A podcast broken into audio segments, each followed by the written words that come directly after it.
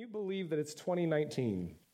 2019. We're almost into the 2020s. Isn't that bizarre? Last week, as we were on the verge of a new year, I asked you all to think about coming together as families or individuals and planning and purposing as to what 2019 would look like in terms of loving the Lord with your everything. We talked about last week the great command to love the Lord with all your heart, all your soul, and all your strength. To love the Lord with all your everything. And I encouraged each of us to plan out what that would look like in 2019. So I just want to ask really quick raise your hand if you did that this week. Raise your hand. Okay, good. Well done. All right, a few of you. That's good. Now, this morning, as we've entered this new cycle around the sun, right, another year, I think it's fitting that we as a family of the household of God should do the same. We should sit down and say, what does it look like for us as a family, as a church, especially now that we have this new place we call home, this new location, we have a footprint. We want to take a look at who we are and what our vision is for this church, and I want to do it within the context of what we're learning today in Deuteronomy 6. I couldn't have planned it any better if I had actually planned it out, that we would end up in this place in the text this morning. It's a perfect foundation for who we are as Christians individually and who we should be as a church. And so I want to refresh our understanding this morning of what the vision of this church is. So that's my goal this morning to exegete Deuteronomy 6 and help us to understand what that means, but also to remind us who we are as a church. Does that sound like a good plan this morning? You guys up for that? Good way to start the year? All right. Well, Brian and Esther did such a wonderful job reading our text this morning that let's just jump right into it. Remember to fully understand what any text means. We have to read it in what? Context. Very good. Seven years of teaching this, you guys are getting it. It's awesome. Read it in context. And looking at the context will help us understand, first of all, the purpose behind the Great Shema. The purpose behind the Great Shema. If you're taking down notes, you can write this down. We're going to look at the purpose behind the Great Shema. What we can do if we look at Deuteronomy 6 is we can look at the overall breakdown of the chapter. And this is what it looks like. If you want to break it down very simply, Deuteronomy 6 looks like this you've got purpose in verses 1 through 3 and in 17 through 19. You've got the actual command of the great Shema in verses 4 through 9. You've got a warning against what I'm calling the anti Shema in 10 through 16. And then you finish off the chapter with the motivation behind following it. All right? So when you're reviewing chapter 6 this week, as I know you're going to because you want to be students of the word, you write this down and look at it and remind yourselves how it's broken down. You'll notice that this text gives us some wonderful bookends in those purpose statements. Now, reading through it, we don't catch this, but this is one of the things we have to remember that when there's repetition in the Bible, we need to stop and look at that repetition. And so when we look at these purpose statements, they will answer the question why is it good to follow this great command?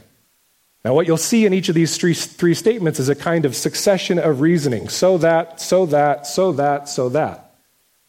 Now, for us to look at this and see, we're just going to take verses 1 through 3, but you can also look at it in 17 through 19. Let's look at there, there in verses 1 through 3. Now, this is the commandment, the statutes, and the rules that the Lord your God commanded me to teach you, that you may do them in the land to which you are going over to possess it, that, so that you may fear the Lord your God, you and your son and your son's son, by keeping all his statutes and his commandments which I command you all the days of your life, and that your days may be long. Hear therefore, O Israel, and be careful to do them. Notice that he's repeating himself. Hear, teach, do, do, that it may go well with you and that you may multiply greatly, so that you may multiply greatly, as the Lord, the God of your fathers, has promised you in a land flowing with milk and honey. Moses was to teach so that the people would do what? Do, right? Moses was to teach, the people were to do, okay? They were to do the commands. Now, if you look at what's next in 17 through 19 and verses 1 through 3, it's so that what? So that they would go in and possess the land and ultimately show fear or reverence to the Lord, to Yahweh. What's interesting is that even though each of these three purpose statements, verses 1 and 2, verse 3, and then verses 17 through 19, they all are broadly the same, they shift in one main way. Verses 1 through 2 speak of possessing the land. Verse 3 speaks of multiplying in the land. And verse 19 speaks of thrusting out their enemies. So, possessing, multiplying, and thrusting out their enemies. All of these are ways of saying, go conquer in the name of Yahweh. Go conquer in the name of Yahweh. And we can fit this into the broader narrative of Scripture by realizing that this has the same underlying theme as what was told to Adam and Eve in the garden. You guys remember what was told to them? Remember the garden, the first commands of the Lord to his people, Adam and Eve? We think the first command is usually don't eat of the tree, right? Well, that wasn't his first command. Does anybody remember what his first command was? Be fruitful and multiply, fill the earth and subdue it. Look at this. This is in Genesis 1 26 through 28.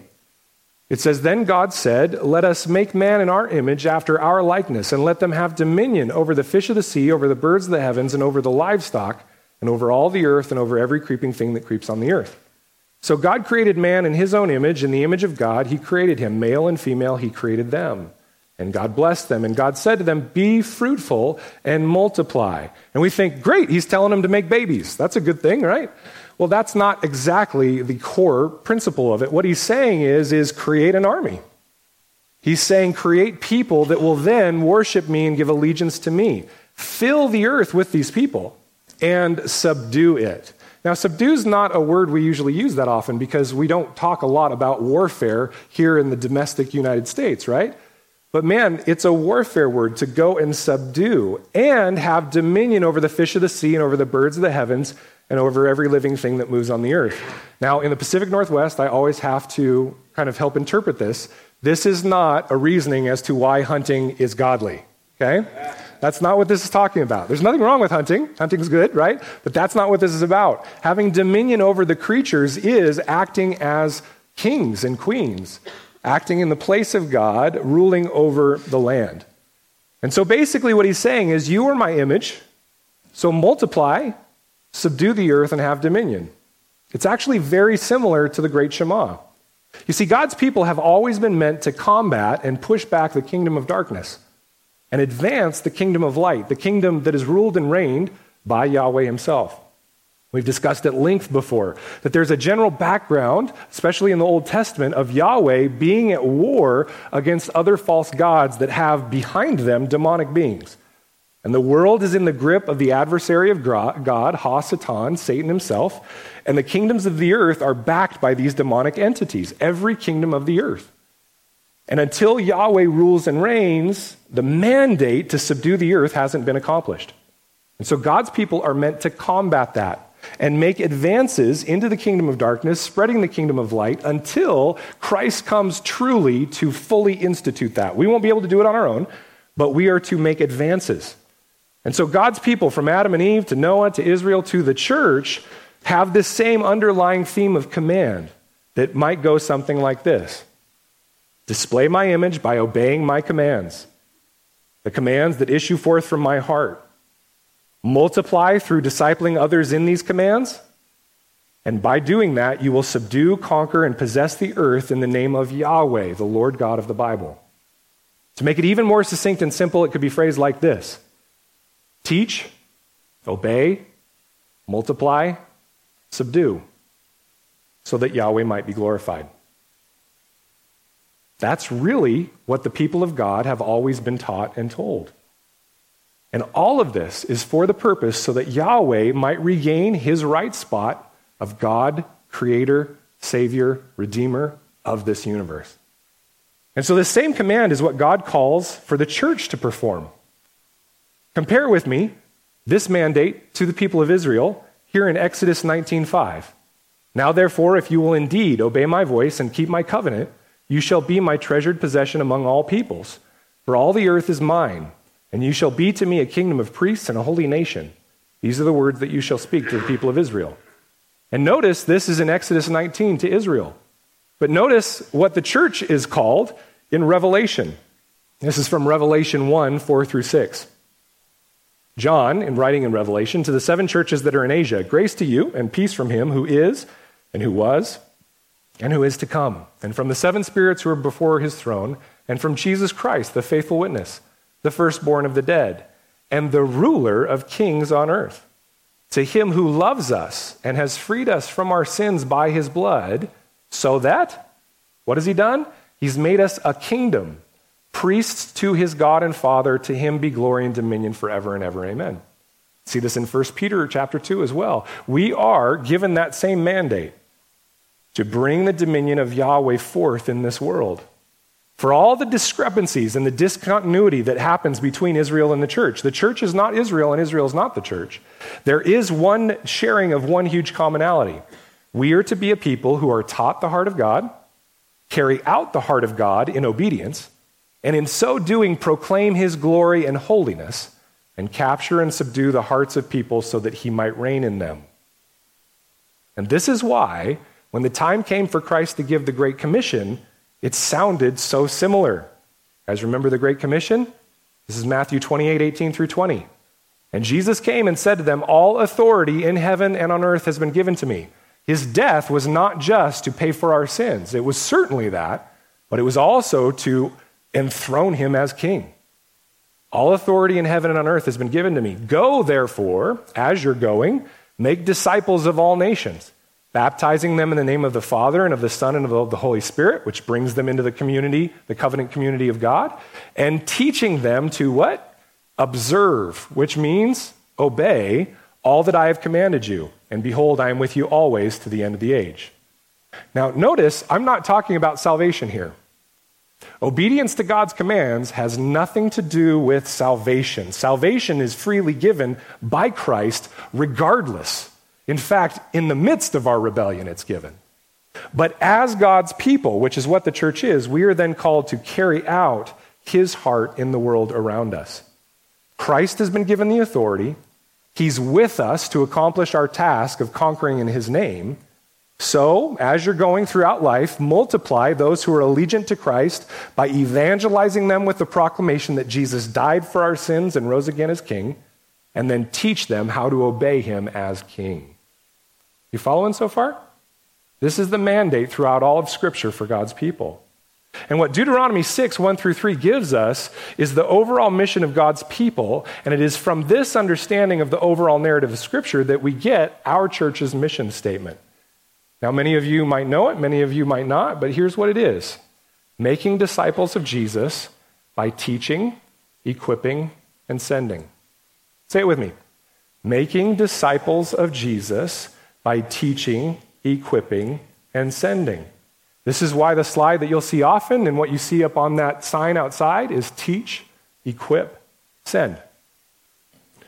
Now, this leads us into the command itself. If this is the mandate for God's people, to teach one another, to obey, to multiply, to then conquer in Christ's name, to bring him glory, then we need to understand why the command, that gives us the understanding of why the command is given. Now we need to understand the command. The context is all this. Let's look at Deuteronomy 6, 4 through 9 to see the actual command. Hear, O Israel, the Lord our God, the Lord is one. You shall love the Lord your God with all your heart, and with all your soul, and with all your might. And these words that I command you today shall be on your heart. You shall teach them diligently to your children, and shall talk of them when you sit in your house, and when you walk by the way, and when you lie down, and when you rise. You shall bind them as a sign on your hand, and they shall be as frontlets between your eyes. You shall write them on the doorposts of your house and on your gates. What we see here, you write this down, is the command of the great Shema. We saw the purpose of, of the great Shema, and now we see the command of the great Shema. As we looked at last week, the great Shema first states that Yahweh alone is the one that we serve, that he is God above all other false gods. It is not some loose statement on monotheism, as we like to maybe press on this from a Western perspective. This is a statement that He is above all other gods, and He is whole and complete. And because He alone is Creator, who gave us life, and for the Israelites had been their Redeemer out of Egypt, then it only makes sense to respond in gratitude by loving Him with their everything everything they are, everything they have. And this passes down to us as New Testament believers. What's so amazing about this, though, is that it's equally as important, the command itself to love the Lord, but notice everything that comes after it. The command to teach one's children and grandchildren all that issues forth from the heart of God. You ever notice how we are an outsourcing society? Well, the church, they're supposed to be the ones that teach our kids Bible stories. We outsource the discipleship of our own children. But the Bible commands us to teach our children. Why? Because it's what good parents do? No. It's actually because this was to be a building up of a new society. At the fabric of society is the family unit. And if the family unit is taught this command and it dwells within the house, then the society itself would grow to also have the foundation of this teaching. So that when pagans from an outside perspective, non believers in Yahweh, would see this society acting in obedience to the commands, they would see the representation of Yahweh's heart. They would see who God is. And it was to be a communal, not an individual initiative. It was to be a group of people, a society, not just individuals. And so the first piece of making this new society and priesthood of believers is to teach them the commands. I'm going to be coaching my kids' uh, basketball team here shortly. And during our, our orientation meeting, uh, the guy leading it said, Hey, uh, how many of you are teaching one, uh, first and second graders? And we all kind of raised our, raised our hands. And he looked at us and he said, How many of you are planning on running an offense this season? And a couple of people raised their hand, and he goes, Don't. They're first and second graders. You'll just be annoyed, and they'll hate it, right? Why? Because what are first and second graders learning? Are they learning how to, you know, jump up and dunk on one side of the rim and finger rolls and inside outs? What, you know, through their legs, you know, Harlem Globetrotter type stuff?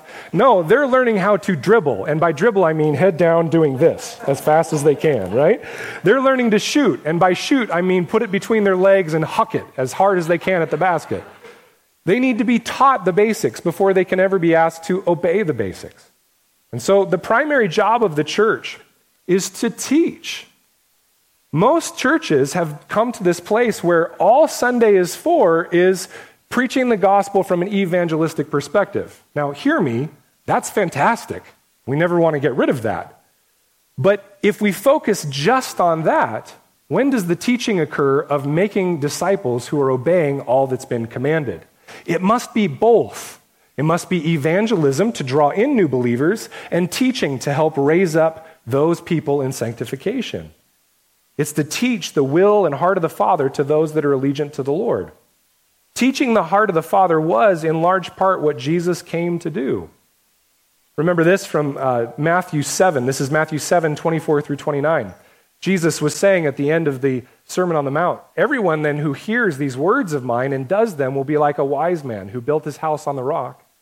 And the rain fell, and the floods came, and the winds blew and beat on that house, but it did not fall, because it had been founded on the rock. And everyone who hears these words of mine and does not do them will be like a foolish man who built his house on the sand. The rain fell, and the floods came, and the winds blew and beat. And when Jesus finished these sayings, the crowds were astonished at his teaching, for he was teaching them as one who had authority and not as their scribes. Oh, I missed a spot.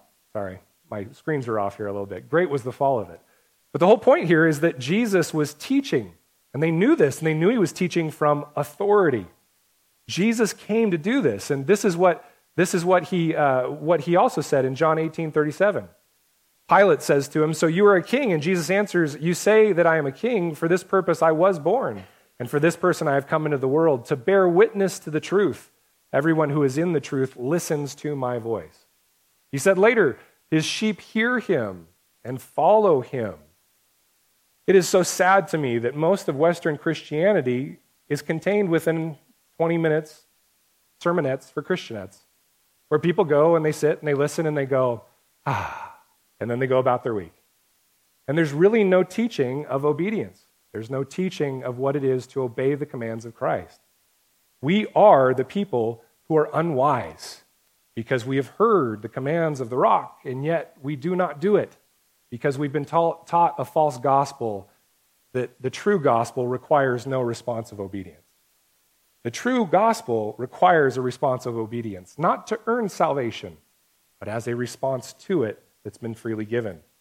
Jesus' death, resurrection, ascension, enthronement, and pouring out of his spirit all work to bring us liberty and redemption from death and sin, so that we might, in a growing fashion, serve him and obey his commands. And so, the hope of the leadership of this church is that you are taught the commands and the heart of the Father and the Son. by the work of the Spirit. And to be taught well, we all must make it a life goal and a daily pursuit to learn on our own. To not just wait for the pastor to teach it, but to go in and delve in and look for ourselves. We must make it a corporate identity of this church to be taught. Brothers and sisters, I love you very much, but I only get one hour out of every 168 each week. Do you think you might need a little bit more time in the Word? Absolutely. For it to stick, there must be individual effort on top of the corporate learning. But then, just as in the great Shema, to be taught requires that there's an application and obedience. In the Hebrew language, to hear but not act was to never hear at all. To hear but not act was to never hear at all. And this is why the prophet Jeremiah said this to the people of Judah in Jeremiah 5:21. Hear this, O foolish and senseless people, who have eyes but see not, who have ears but hear not. To let the sound waves go into your ears and think that that is Christianity is to be foolish. We are to act it out, to respond to it. We must act on what we are taught. This is the due portion of God's command.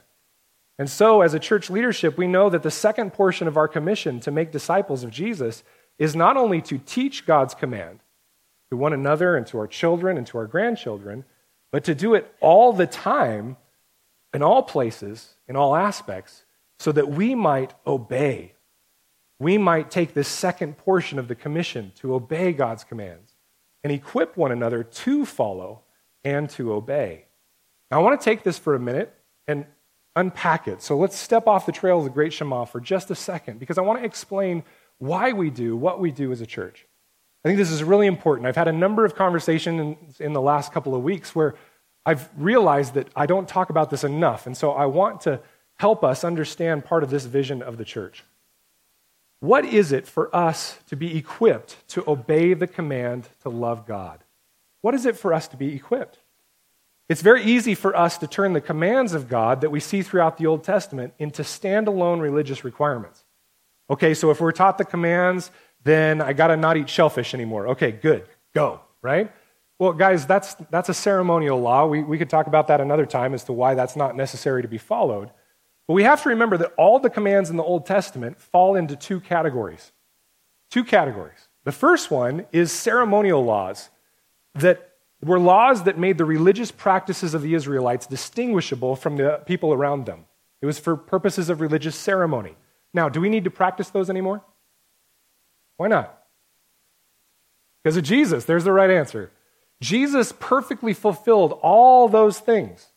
And all those things pointed to Jesus. And so those ceremonial laws, i.e., don't eat shellfish, we don't follow those anymore because they're not moral or social laws. But the second type of laws is social or moral laws for the purpose of creating a societal way of life that reflected the heart of God's desire for his people to act in righteousness and justice. When we go through it here in Deuteronomy, you're going to see odd things like here's how to replace an ox when you dig a hole and your neighbor's ox falls in it. Well, we're all like, what? It's 2019. None of us have oxen. I don't know. Maybe a couple of the farmers in the group have, have some oxen. I'm not sure. But why do we need to learn about oxen? Well, how do we apply in 2019? Here's what you do when you sideswipe somebody's car and you want to run off and not pay for it, but you should probably leave a note.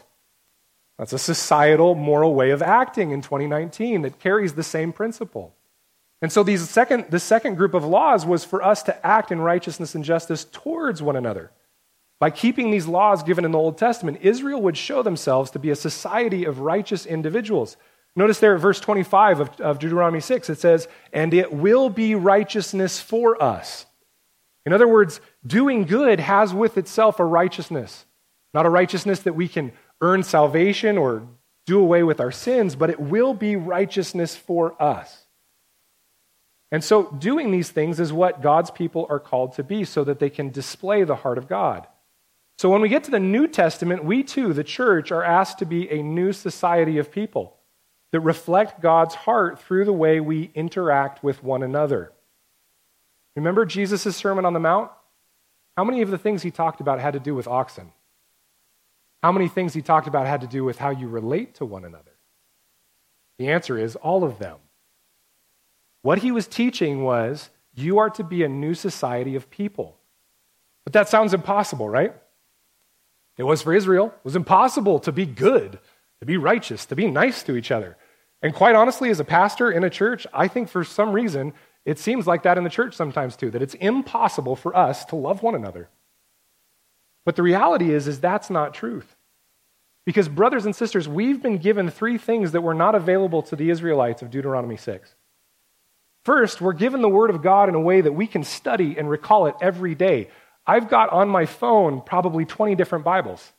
I've got my Bible right here up in my office. I've probably got 10 more copies of the Bible. I can go on the internet to Bible Gateway and bring up tons of Bibles.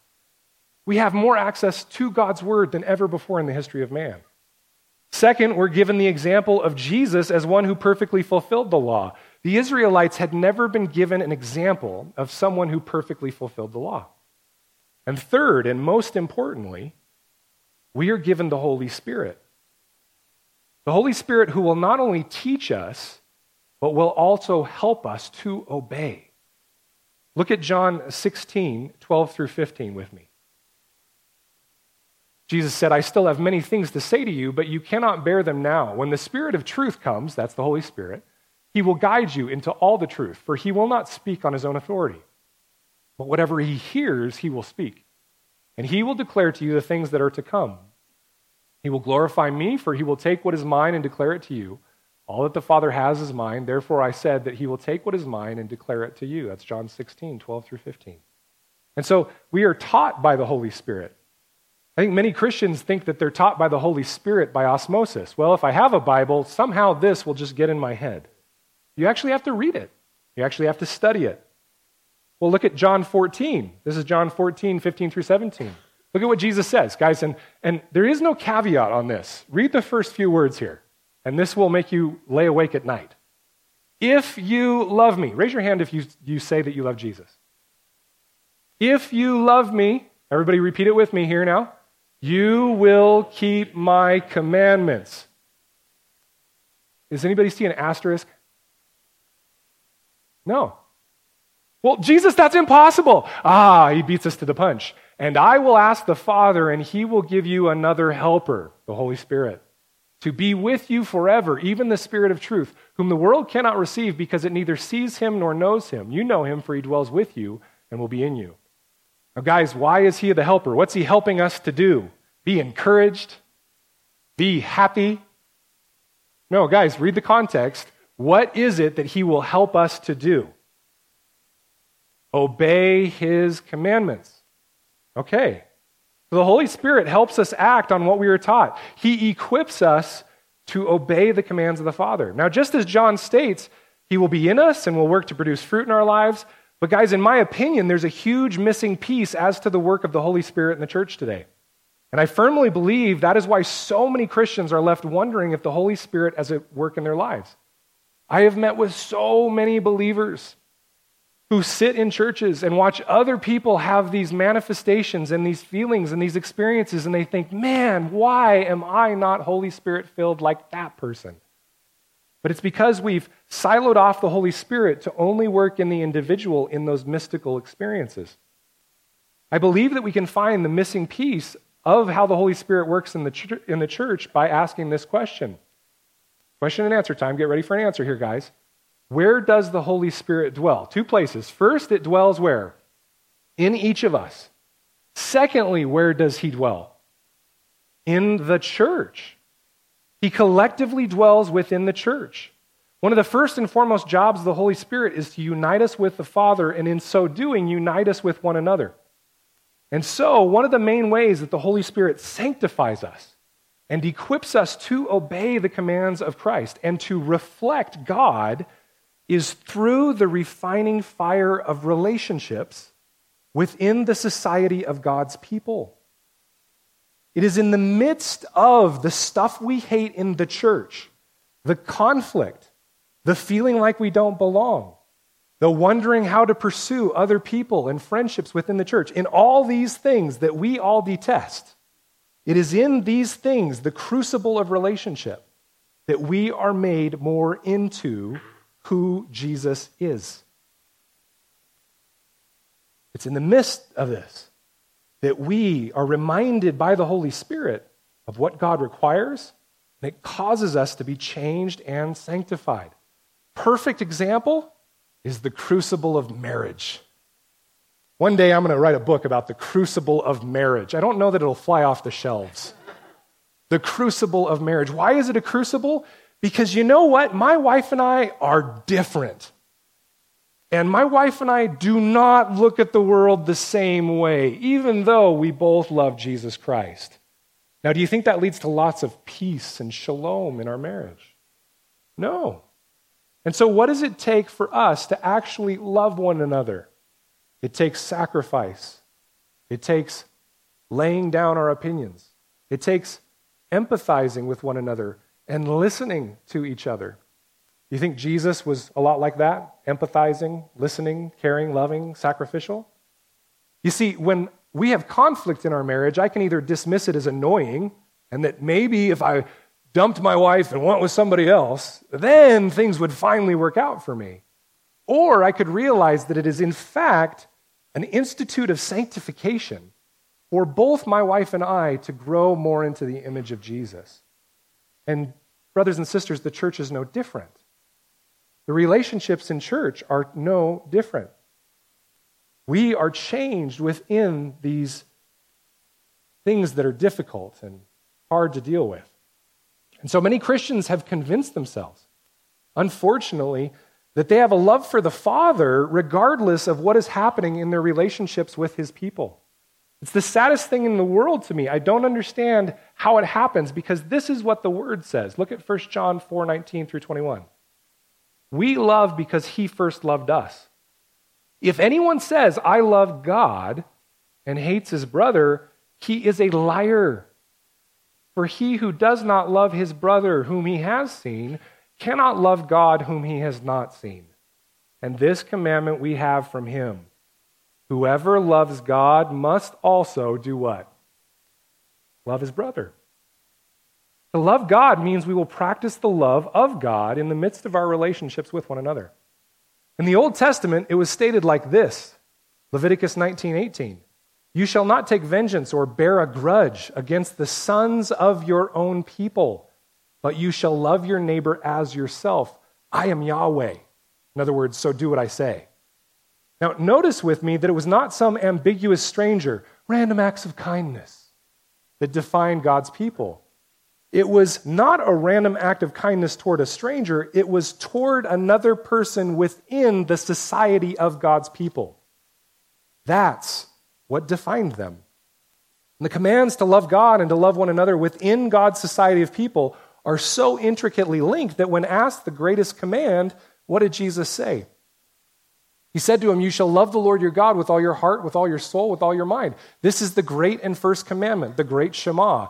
And a second is like it, pulling from Leviticus 19:18. You shall love your neighbor as yourself.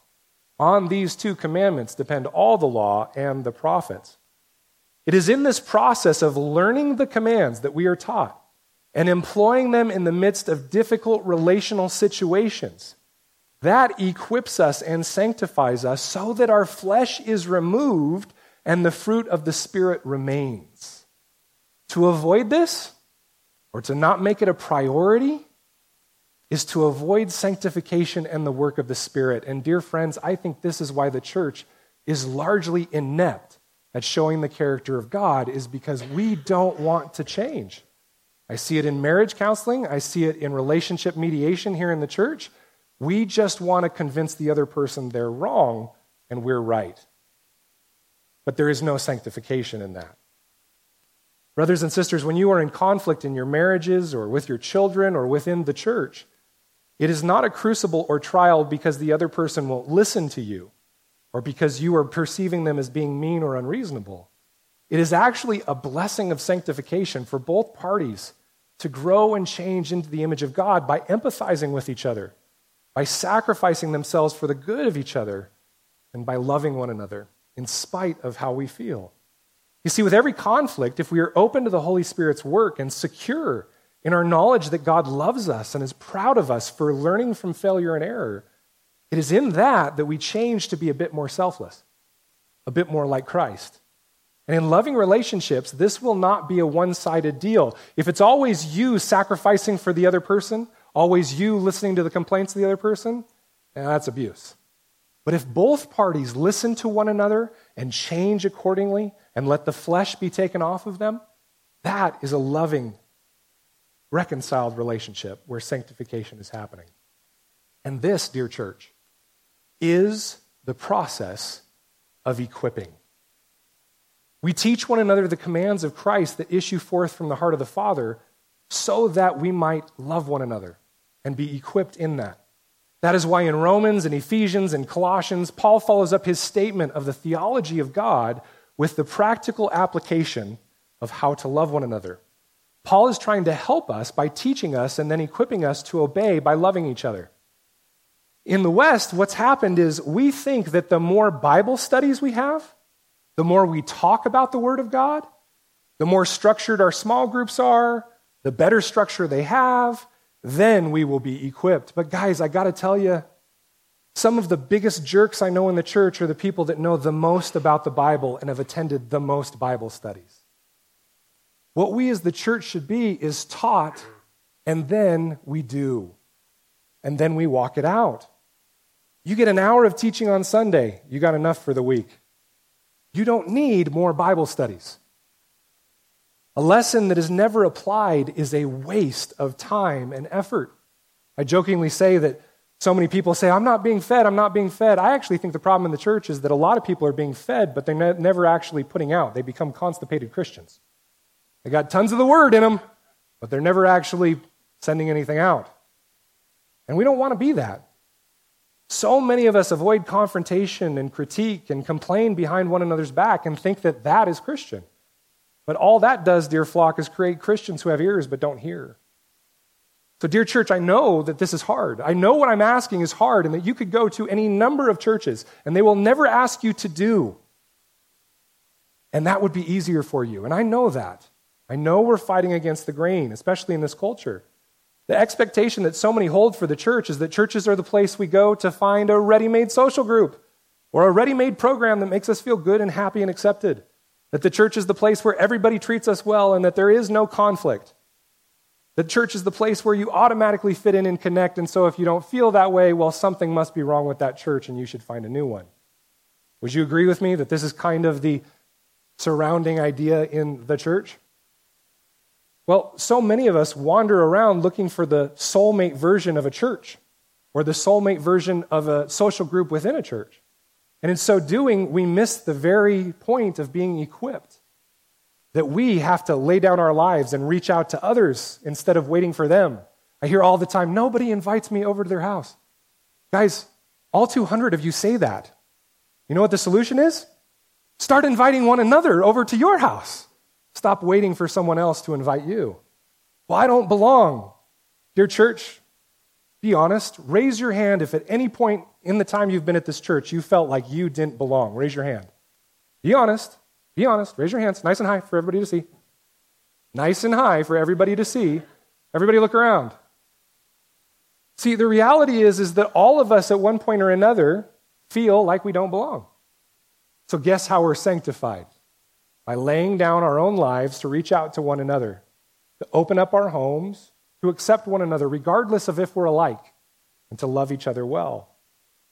Brothers and sisters, I fear that if we're not careful, this false notion of finding the soulmate church or the soulmate subgroup within the church, it will creep into mission more than it already has.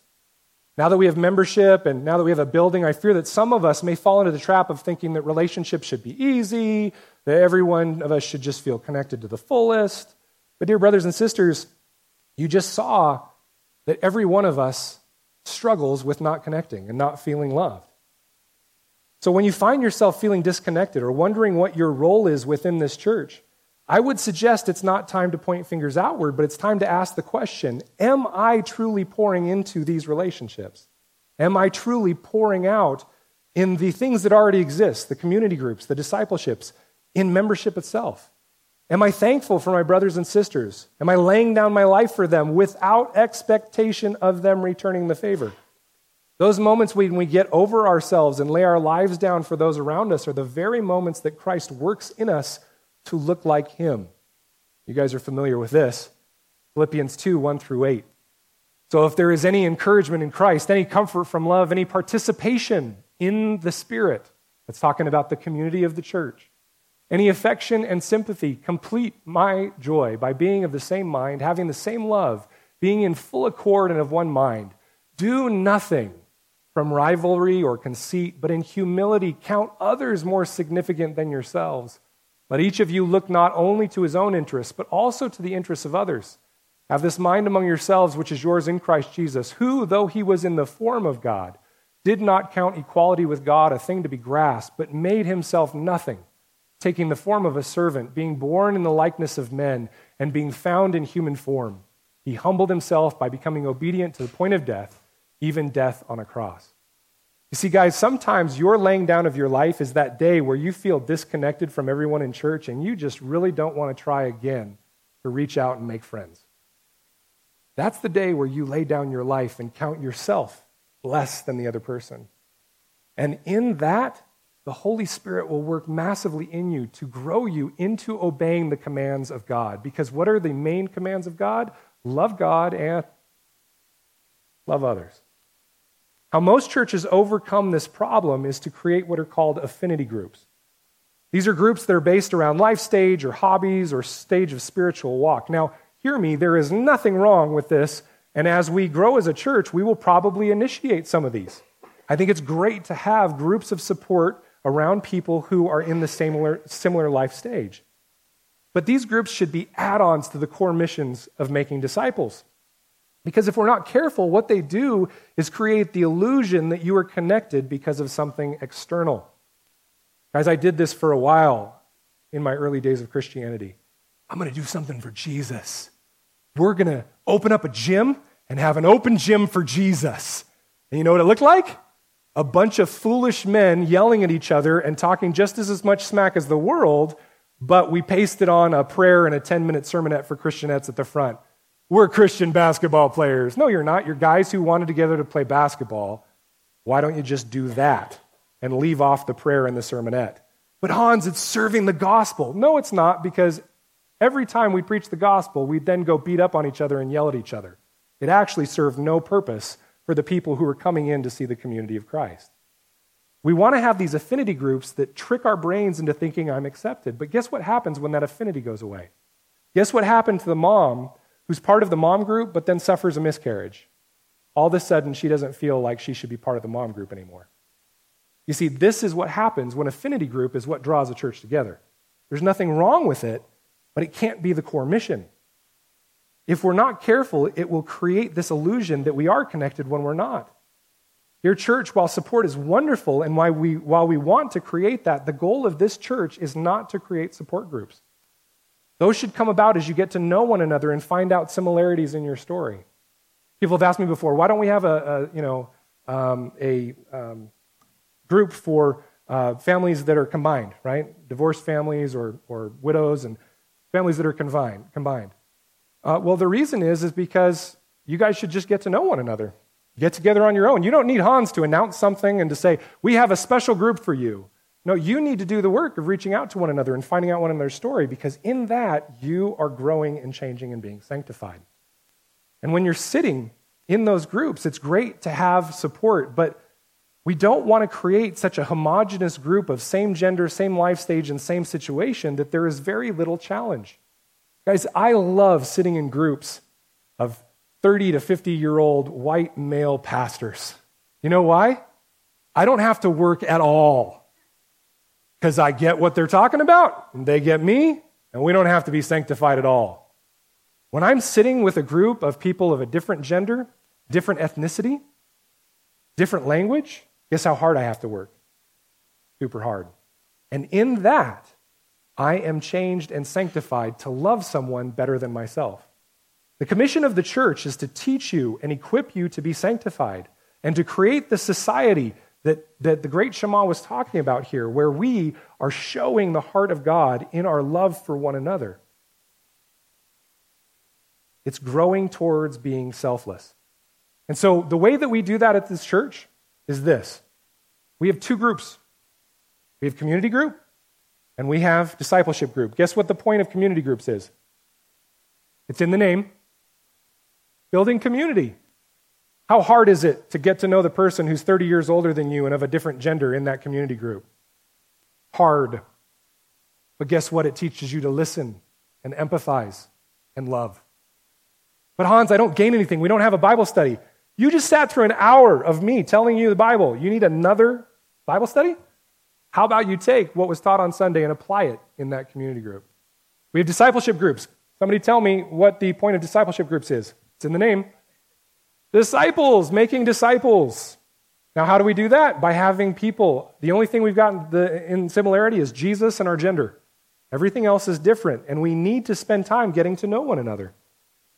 This is where older men and younger men get together, and older women and younger women get together. It's straight out of Titus 2. Our community groups are straight out of Acts 2. But I'm going to be honest with you guys. This philosophy is hard because it goes against the flow of what people want from the church. I want my affinity group that makes me feel connected so I can go about my business thinking I'm loved. But, guys, that's not the commission of the church. Dear brothers and sisters, the fact that these groups require you to lay down your life and your schedule to make them a priority, the fact that these groups require you to listen and empathize, the fact that these groups will cause conflict that needs to be reconciled, this is the very point of them. The fact that they are hard is the point of our small groups. Well, Hans, that's not a very good marketing philosophy. Darn tootin'. But it's a great way to create disciples who care less about themselves than about the people in their body. And it takes time and work to grow in intimacy with someone who is not like you. And through that work, rather than critiquing each other or withdrawing from one another and blaming the church for not providing enough structure or the right structure, we simply need to lay down our lives and opinions to serve one another learn about one another, and deal with conflict with one another. And in the midst of all of that, you will not be able to help but turn into the very people that God is calling you to be, to love Him and love one another. Does that make sense? I know we are on a diatribe here, and we're off of the Great Shema. But the point of the Great Shema is to create a society that shows the heart of Jesus to the people around them. And this is what we are trying to create. In his amazing writing on community called Life Together, Dietrich Bonhoeffer spoke of what he called a wish dream. This is the romantic idea that community should be easy, and when it is hard, something has gone wrong. Let me read to you some of what he says. By sheer grace, God will not permit us to live even for a brief period in a dream world. He does not abandon us to the rapturous experiences and lofty moods that come over like a dream. God is not a God of the emotions, but a God of truth. Only that fellowship which faces such disillusionment with all its unhappy and ugly aspects begins to be what it should be in God's sight and begins to grasp in faith the promise that is given to it. The sooner this shock of disillusionment comes to an individual and to a community, the better for both. A community which cannot be and cannot survive such a crisis, which insists upon keeping its illusion when it should be shattered, it permanently loses in that moment the promise of Christian community. Sooner or later, it will collapse. Every human wish dream that is injected into the Christian community is a hindrance to genuine community and must be banished if genuine community is to survive. He who loves his dream of a community more than the Christian community itself becomes a destroyer of the latter even though his personal intentions may be ever so honest and earnest and sacrificial. He continues on later, he says, When a person becomes alienated from a Christian community in which he has been placed and begins to raise complaints about it, he had better examine himself first to see whether the trouble is not due to his wish dream that should be shattered by God. And if this be the case, let him thank God for leading him into this predicament but if not, let him nevertheless guard against ever becoming an accuser of the congregation before God. Let him rather accuse himself for his unbelief. Let him pray God for an understanding of his own failure and his particular sin, and pray that he may not wrong his brethren. Let him, in the consciousness of his own guilt, make intercession for his brethren. Let him do what he is committed to do, and thank God. You see, brothers and sisters, it is through the struggles within the body, in the midst of the work of the Holy Spirit, that we are equipped to become all that we should be. And this is what Paul was speaking of in Ephesians 4 when he says that the teachers And the pastors and the leaders are to equip the saints for the work of ministry, that the whole body of Christ might be built up into his image. And so we are taught the commands of Christ so that we might practice them within the crucible of relationship within the body. And this is why it was necessary for Moses to remind the people that the command to love God was to be at the very fabric of their society. In the very fabric of their homes, it was to be taught at all times, to all generations, in all places, that we are to love God with our everything. And this would then overflow into loving one another, and so God's kingdom would reign amongst his people. Likewise, we are taught and equipped so that finally we might be sent forth, teach, equip, and send. That we might be sent forth to multiply by making more disciples and slowly but surely watching the kingdom reign of Christ take effect in our neighborhoods, in our places of work, in our schools and homes. And we move forth from these local communities to the ends of the earth as proclaimers of God's good news and ambassadors of his reign, establishing his kingdom. Teach, equip, and send. It's the vision of this church, and we get it straight from Scripture. All the while, we are proclaiming the truth of the gospel to those around us and inviting them into God's covenant people that they might be taught, equipped, and sent. And this, dear church, is why our mission is what it is. But it's so easy to get our focus turned onto something else. And so Moses speaks a warning to the people in the next section. Don't worry, I'm going to move a little bit quicker now. Take a look at verse 10. And when the Lord your God brings you into the land that he swore to your fathers, to Abraham, to Isaac, and to Jacob, to give you, with great and good cities that you did not build, and houses full of all good things that you did not fill, and cisterns that you did not dig, and vineyards and olive trees that you did not plant. And when you eat and are full, then take care lest you forget the Lord who brought you out of the land of Egypt, out of the house of slavery. It is the Lord your God you shall fear, him you shall serve, and by his name you shall swear. You shall not go after other gods, the gods of the peoples who are around you for the Lord your God in your midst is a jealous God, lest the anger of the Lord your God be kindled against you, and he destroy you from off the face of the earth. You shall not put the Lord your God to the test as you tested him at Massah. You shall diligently keep the commandments of the Lord your God and his testimonies and his statutes which he commanded you. And so, what we see here is the warning. And what I'm calling it is the warning against the anti Shema. Write this down the warning against the anti Shema. Moses knows the heart of man, and that there will be three easy ways to be sucked away from a purposeful and focused effort to love the Lord with our everything and to create that society of people in which that overflow passes out into loving one another. And so he breaks it down into three warnings that need to be heeded by those of us who are serious about giving our allegiance to Christ. And all of them, I believe, come back to the anti Shema a heart of selflessness, or selfishness, sorry, a heart of selfishness. If the Shema is to love the Lord God with all that we do, all that we think, all that we are, all that we have, and to love one another, then the anti Shema comes back to one thing it comes back to selfishness.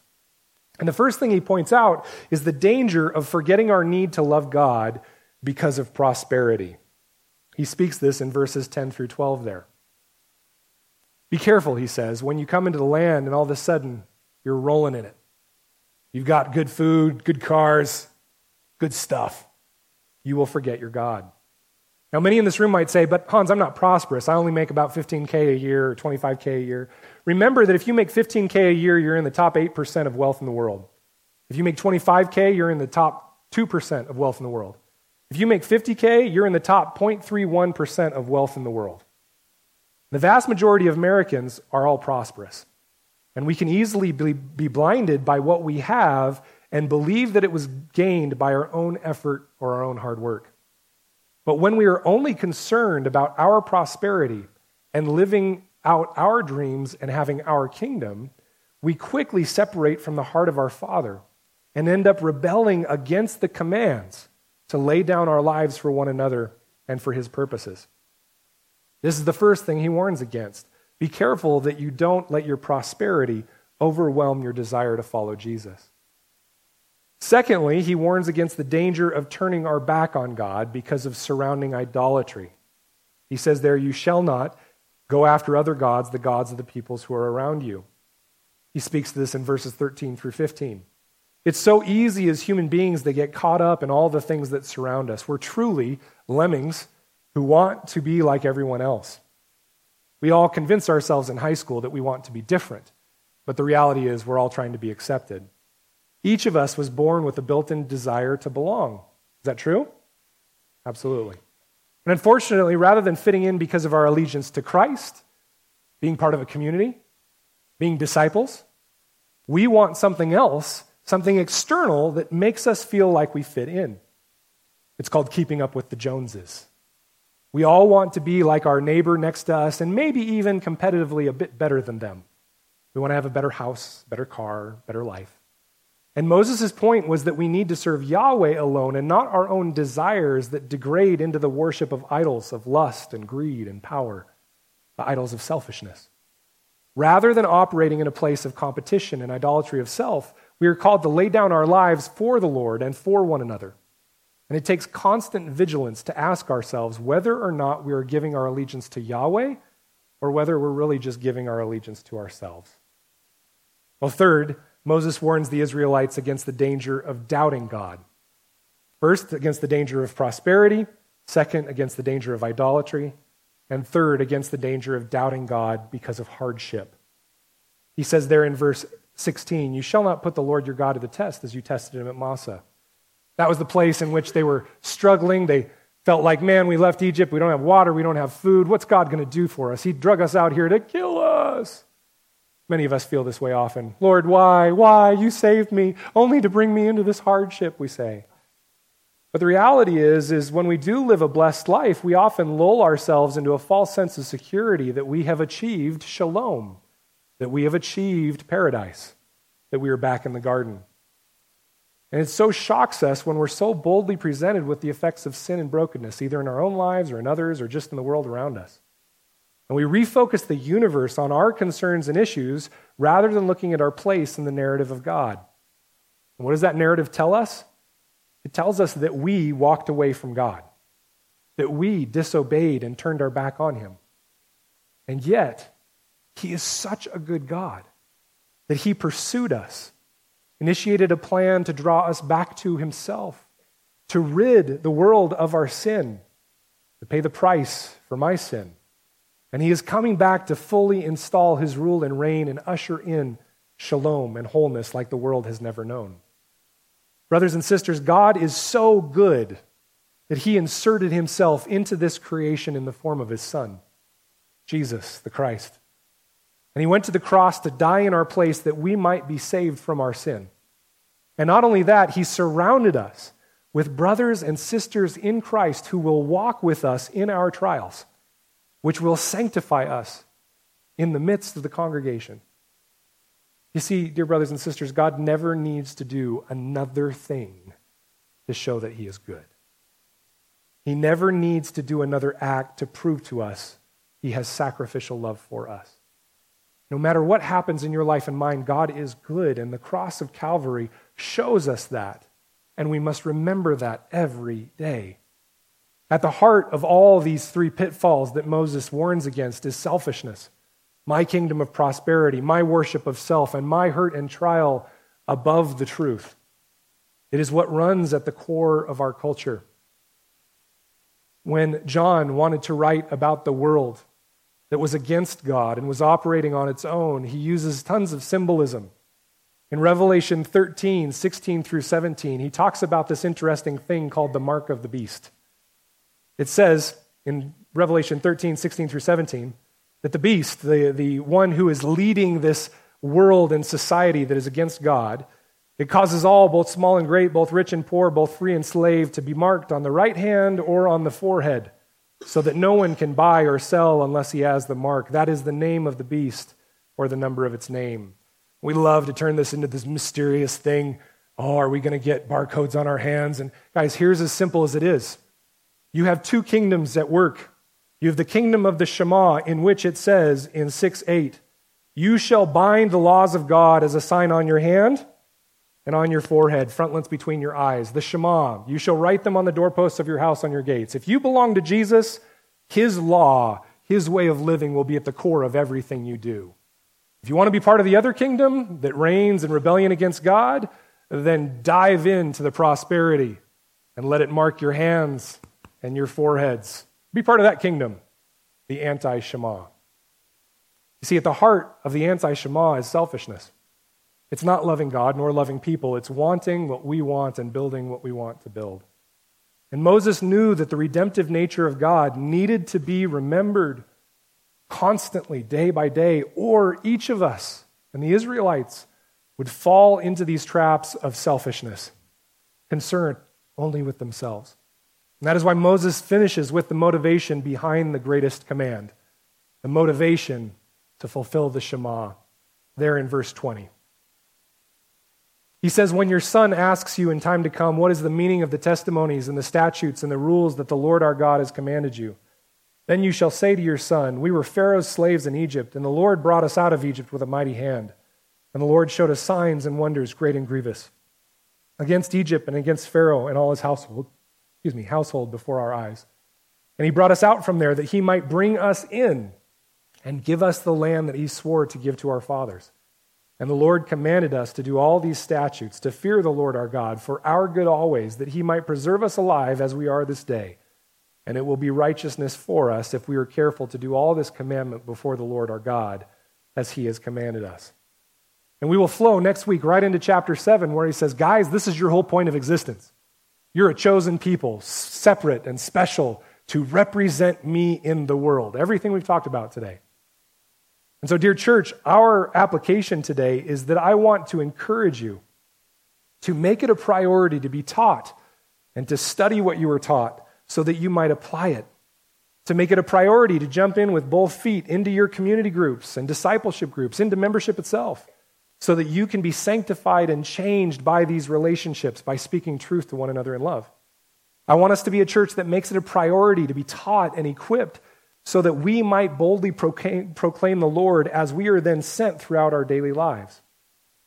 And as we as a church add on fun events and groups, we need to remember the core calling of this church.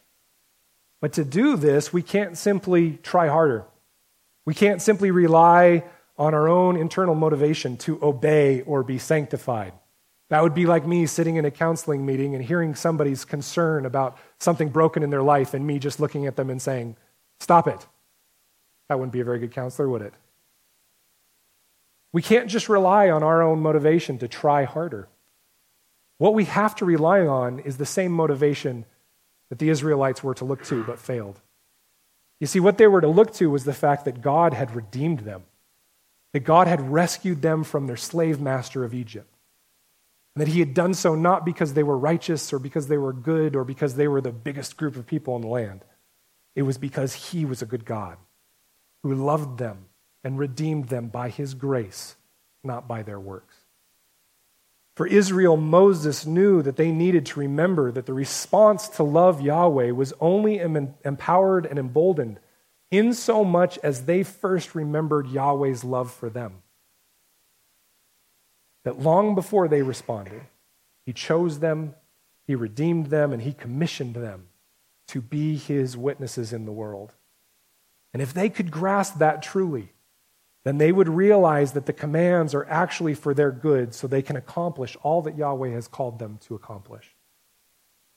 Brothers and sisters, if you spend 2019 just trying harder to learn more and be better in relationships, you will end the year more frustrated and farther from Christ and his people than when you began.